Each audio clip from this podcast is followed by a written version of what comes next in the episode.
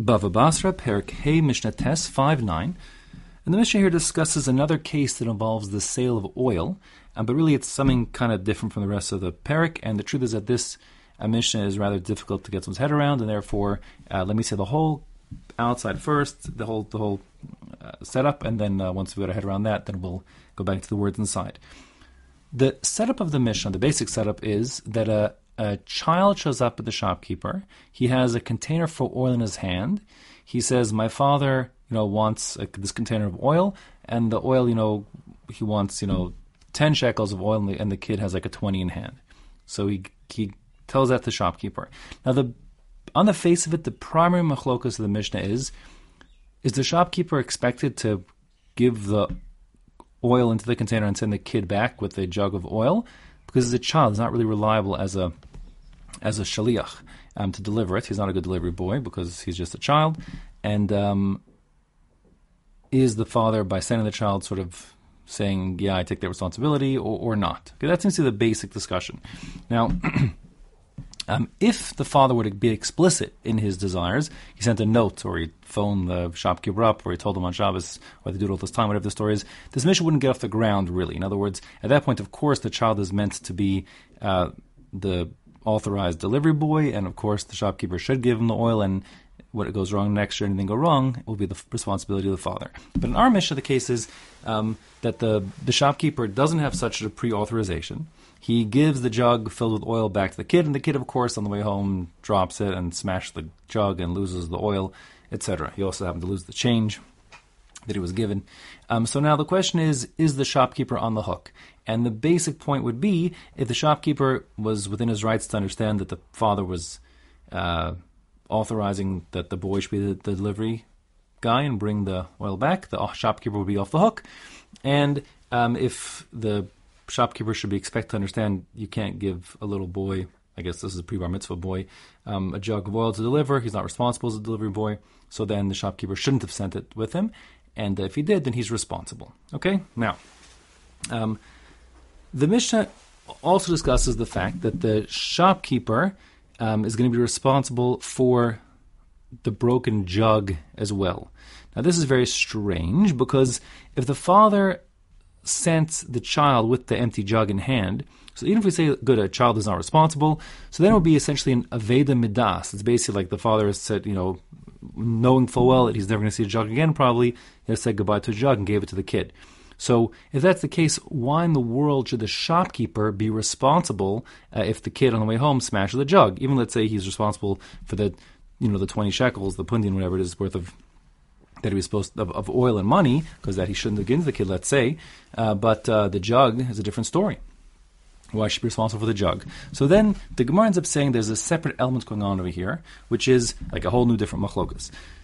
Which is, although it doesn't say explicitly in the Mishnah, the case is that the kid showed up, he had the jug in hand, gave it to the shopkeeper, asking for the oil, and you know, giving him like a, um, the money for you know twice the money required, so you need to get, change as well. And the shopkeeper, before filling the jug for the child, makes use of it for himself. And he says, he says, "Oh, great! I have this, you know, this this gallon container. I need to measure a gallon for somebody else here in the shop, and I don't have a gallon measure, so I'll just use this jug that the kid brought in." So that's called um, a, a, a, he's a shoel shlomi das. He's borrowing without the knowledge and authorization of the owner of this object. The father never gave the shopkeeper the jug to use for his own purposes. So once a person is a shol shlomidas. He's he's borrowing without permission. So what's his status? So the Tanakama is going to say his status is like a gazlan. If you borrow something without permission, you're tantamount to being a gazlan, a thief, and your requirement is you're totally responsible now to return the stolen object. As a gazela shar gazal, what you stole, you have to return back to the rightful owner. And returning the quote unquote stolen jug to the child doesn't constitute returning the jug because the child's not the owner, the child is just the kid. So the shopkeeper who's become essentially a gazlan, like a thief, now has a responsibility to return the jug to the owner himself, and until he does that, he is bears full responsibility for the jug. Now, uh, Rabbi Yehuda, who's arguing with the Tanakama, says, listen, a shol, shalom edas, if you're borrowing without permission, that's also not allowed, that's bad. But you're not really a gazlan, you're just a shoel, shalom edas. It's a different thing altogether. Um, and when someone is shoel, when he borrows something, even with permission, so of course he bears full responsibility. Meaning, if the shopkeeper borrowed with permission um, the jug and then he broke it, of course he's responsible, even if it's an onus, circumstances beyond his control. We learned that still his responsibility because the shoel is responsible for everything. But Rabbi holds since the shoel is not a gazlan, he's just a shoel. So the borrower stops being a shoel and stops bearing that responsibility when he returns the borrowed object to where he took from where he took it. Then he stops being a shoel. So his responsibility for owns and circumstances beyond his control, um, you know, are no longer there. So, in this scenario, which is how the Gemara understands is our Mishnah, where the shopkeeper made illegal use of this jug that was brought to him by the child.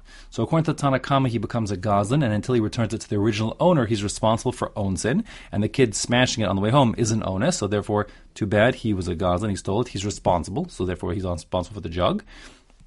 Whereas according to Rabbi he is just a shoel. A shoel has to give it back to the place where he took it from. He took it from the child. He gave the child back the jug. So now he stops being responsible, and the jug, jug being smashed would not be the responsibility anymore of the shopkeeper.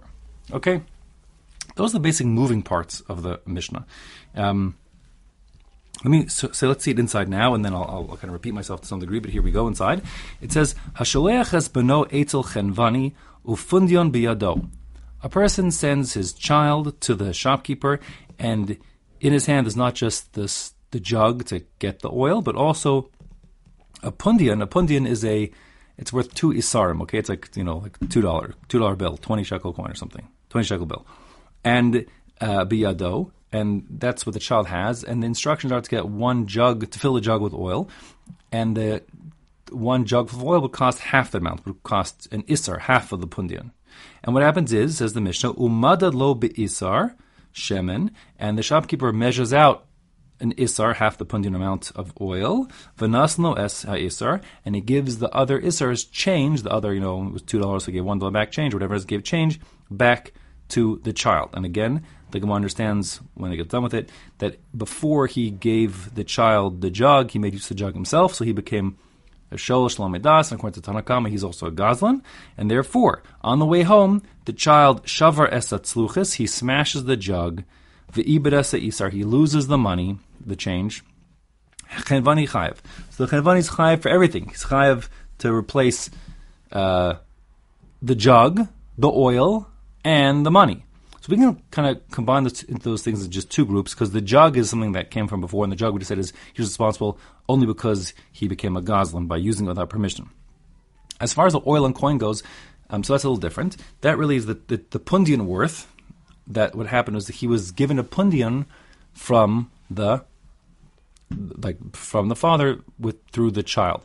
Now, the Tanakhama's position is, and really this is how we pass on the halacha. The Shulchan Aruch says, anyways, I'm not sure halacha l'mais l'mais, but the Shulchan Aruch says that the shopkeepers expect to understand that you don't give a child who's not a reliable delivery boy um, the jug full of oil. The understanding of the shopkeeper should have been, says the Tanakama, and Rabbi Yehuda disagrees with this basic point, and probably you do too, but the shopkeeper was supposed to understand, oh, I'm going to set aside a jug of oil, and the father or responsible, you know, adult delivery will come to collect the jug and collect the change.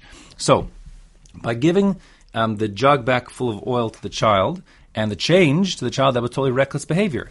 As far as the jug, we said he's only responsible for the jug because if he was a ganav along the way, he was a gazlan, because he chose shlomidas. As far as the money goes, so here's the idea.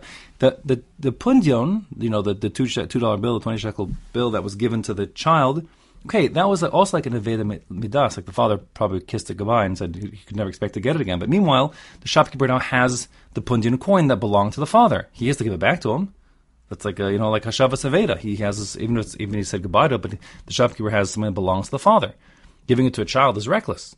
And so um, he's on the hook. He, the shopkeeper's on the hook to really to give back the pundian or the economic equivalent, which is the oil and the half pundian, the isar left, because he has the he took the father's money. He has to give it back to him. He has he's a, he's, a, he's now been entrusted with this lost object essentially.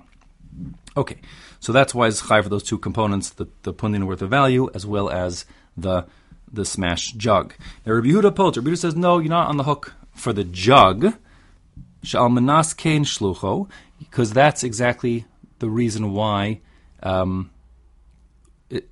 the shopkeeper should understand that the reason why uh, the the child showed up with the money in the jug is because he was expected to be delivery boy, and therefore that's implicit authorization. And therefore, the shopkeeper is on the hook for either the money, meaning the change in the oil, nor the jug for two different reasons. Again, the money and the and the oil he's not responsible for because he gave it to the child with implicit understanding from the fact the child showed up that the father wanted him to do.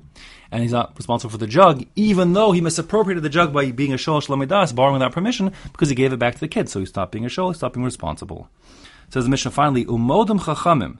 The Tanakama agree Rabbi Yehuda to Rabbi Yehuda. Bezman shatzuchas biyad tinokos umadar hechenvani lesocha hechenvani pater. If not translating literally here, but what this is saying is the Chum agree. Tanakama agrees that in the event that the shopkeeper never made personal use of the jug. He never, therefore, became uh, Gazlan, so therefore he bears no responsibility. So even they would agree that if the kid goes back with a jug full of oil and smashes the jug and loses the money, at least the jug, the physical, the container, the ball, the uh, chenvani, the shopkeeper, is not be responsible for as far as the lost um, pundin worth of oil and money, he would still be responsible for, according to Tanakama, not according to Rabbi Yehuda, and the halacha follows Tanakama, the Chachamim.